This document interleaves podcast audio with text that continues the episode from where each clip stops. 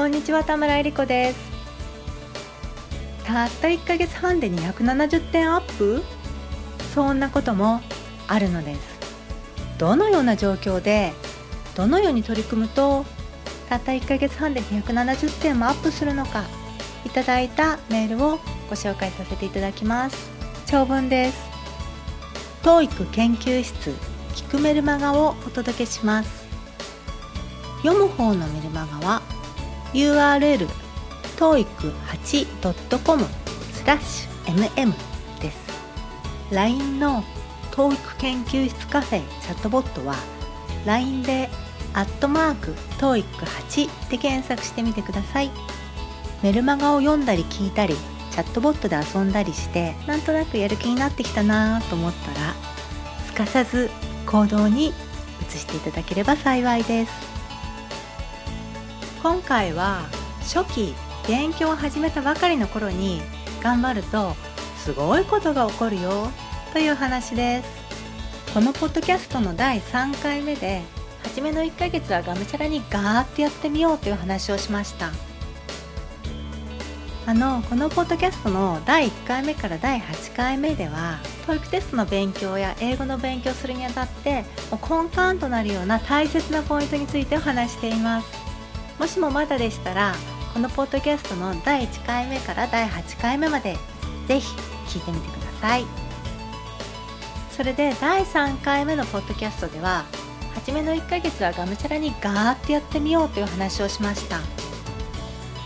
TOEIC の勉強を始めたばかり、あるいはすごく久しぶりに英語の勉強を始めた時というのはね、確かにちょっと大変は大変なんです。錆びついた自転車は漕ぎ始めが一番力いりますからね。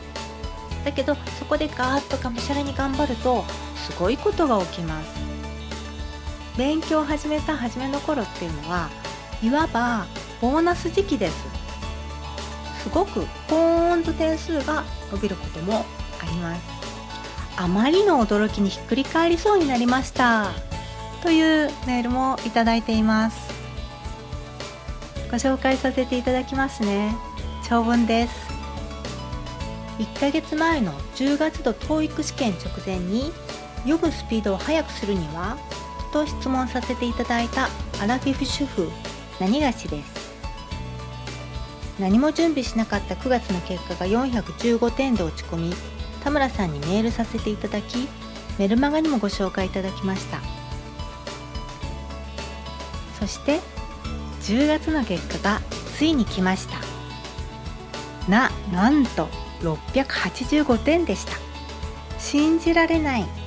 あまりの驚きにひっくり返りそうになりました。実際座っていたソファの背もたれにのけぞるというか軽くぶっ飛びました。かっこ笑い。直前にやってみた模試の感触で運よく500点台後半だったらいいなくらいには思っていたのですが、まさかの600点超え、しかも後半の点数が取れるとは。教えていただいた最後の1週間で伸びるというのは本当だったと思います。最後は家事をしていても頭の中で単語が浮かんでは消え、浮かんでは消えしている状態でした。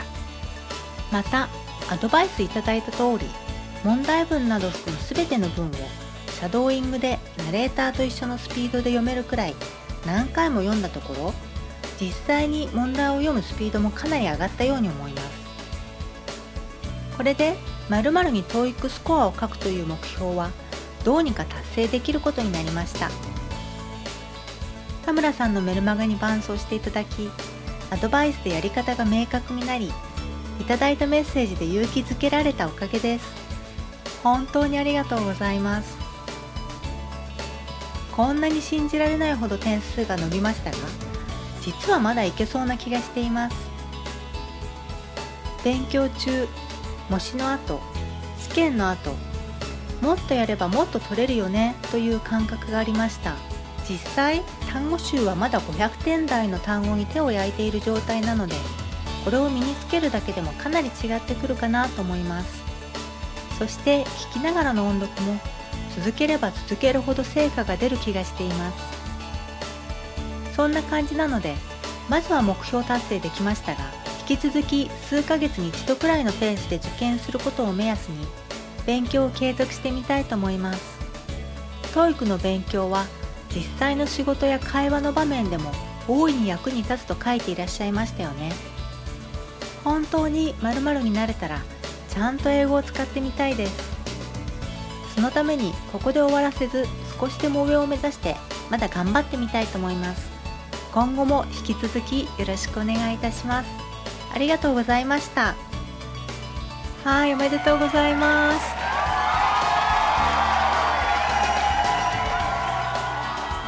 そしてこの方は時間軸に沿ってどのように進めたかも書いてくださっていますのでご紹介させていただきますね。400点台でも1ヶ月で600点超えできました。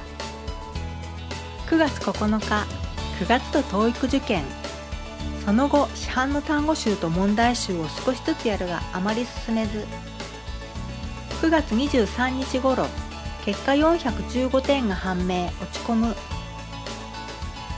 9月27日、田村さんのメルマガに登録、目から鱗でやる気に。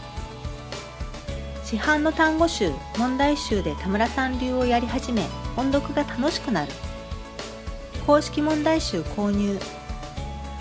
10月20日、読むスピードを速くするには、あと1週間でできることを質問させていただく。残り1週間が最も伸びるとお答えいただき、本気モードに。公式問題集を音読しまくる。10月28日、10月度試験本番。当日朝のメルマガにも勇気をもらいました。11月26日、結果685点判明。やったー、信じられない。ありがとうございました。はい、どうもありがとうございます。